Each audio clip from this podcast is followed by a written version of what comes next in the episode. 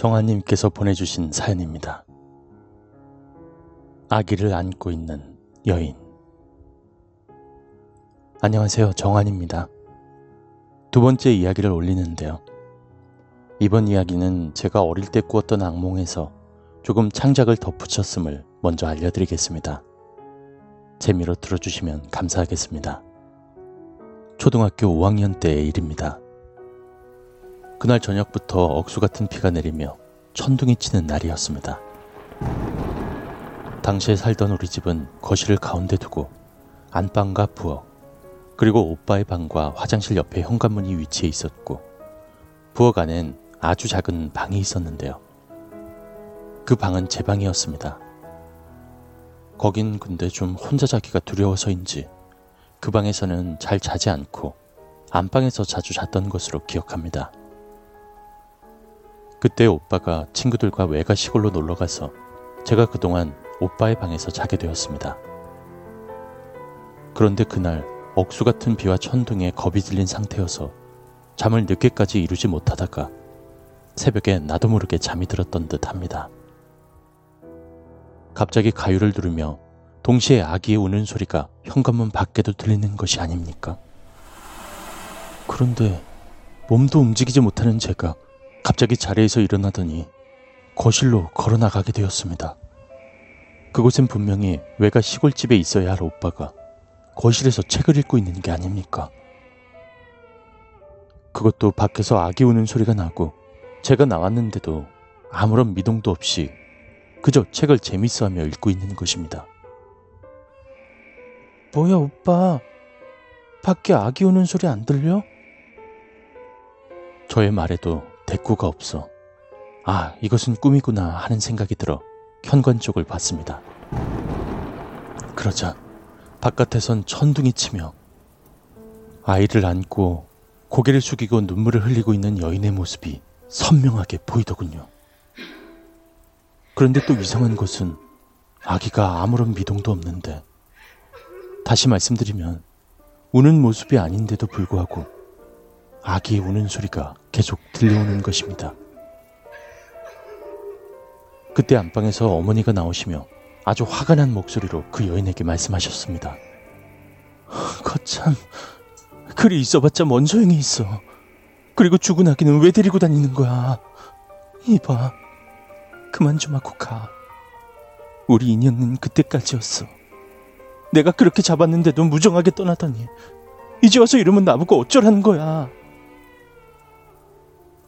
어머니께서는 그렇게 말씀하시고는 그 자리에 주저앉아 우시는 게 아닙니까?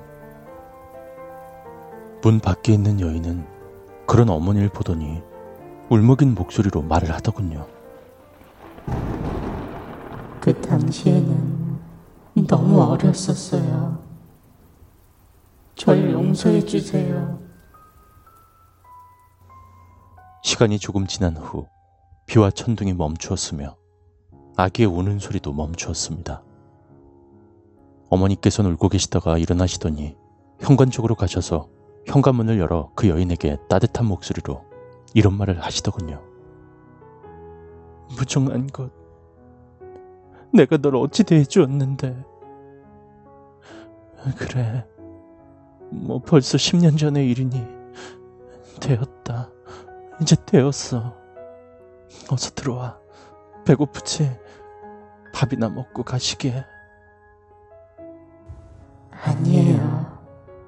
웃는 얼굴의 여인은 고개를 들고 우리 남매의 얼굴을 매우 자상하게 사랑스러운 눈빛으로 쳐다보다가 어머니에게 인사를 하고는 천천히 떠나가는 것입니다. 그때 아무런 미동도 없던 오빠가 일어나서는 누나, 누나 잘 가요. 하더군요. 어머니께서는 우리를 보시곤 그만 들어가서 자라 하셨습니다. 제가 누군데요? 라고 묻자 어머니께서 넌 기억 못할 거야. 니들 어릴 때 너희들 키워주었던 언니 있었다고 했지? 바로 그 언니야. 라고 하시며 방으로 들어가셨고, 저는 그때 꿈에서 깼습니다. 그 다음날 어머니께 그 꿈을 말씀드리고 그 여자에 대해서 물었더니 어머니께서 깜짝 놀라시며 대답해 주셨습니다. 불쌍한 것. 17살 때 우리 집에 와서 가정부 하면서 갓난 아기였던 오빠랑 널 키웠던 아이였어. 정말 착하고 예쁜 아이였는데. 21살 때 어느 몹쓸 놈한테. 아이고. 그때 한 아이를 낳았지. 그때부터 그 아이가 이상해지더구나. 그리고 일도 잘하고 잘 웃던 아이가. 아휴. 그때 내가 더 잘해줬어야 됐는데. 어느 날 집에 돌아오니까 너희들은 울고 있고 그 두 사람이 안 보여서 네 아빠랑 계속 찾아보았는데 찾질 못했어. 그리고 며칠 후에 경찰서에서 연락이 왔는데 그 불쌍한 것이 글쎄 그 갓난아기랑 자살을 한 거였어. 어머니께선 그렇게 말씀하시며 한없이 우셨답니다.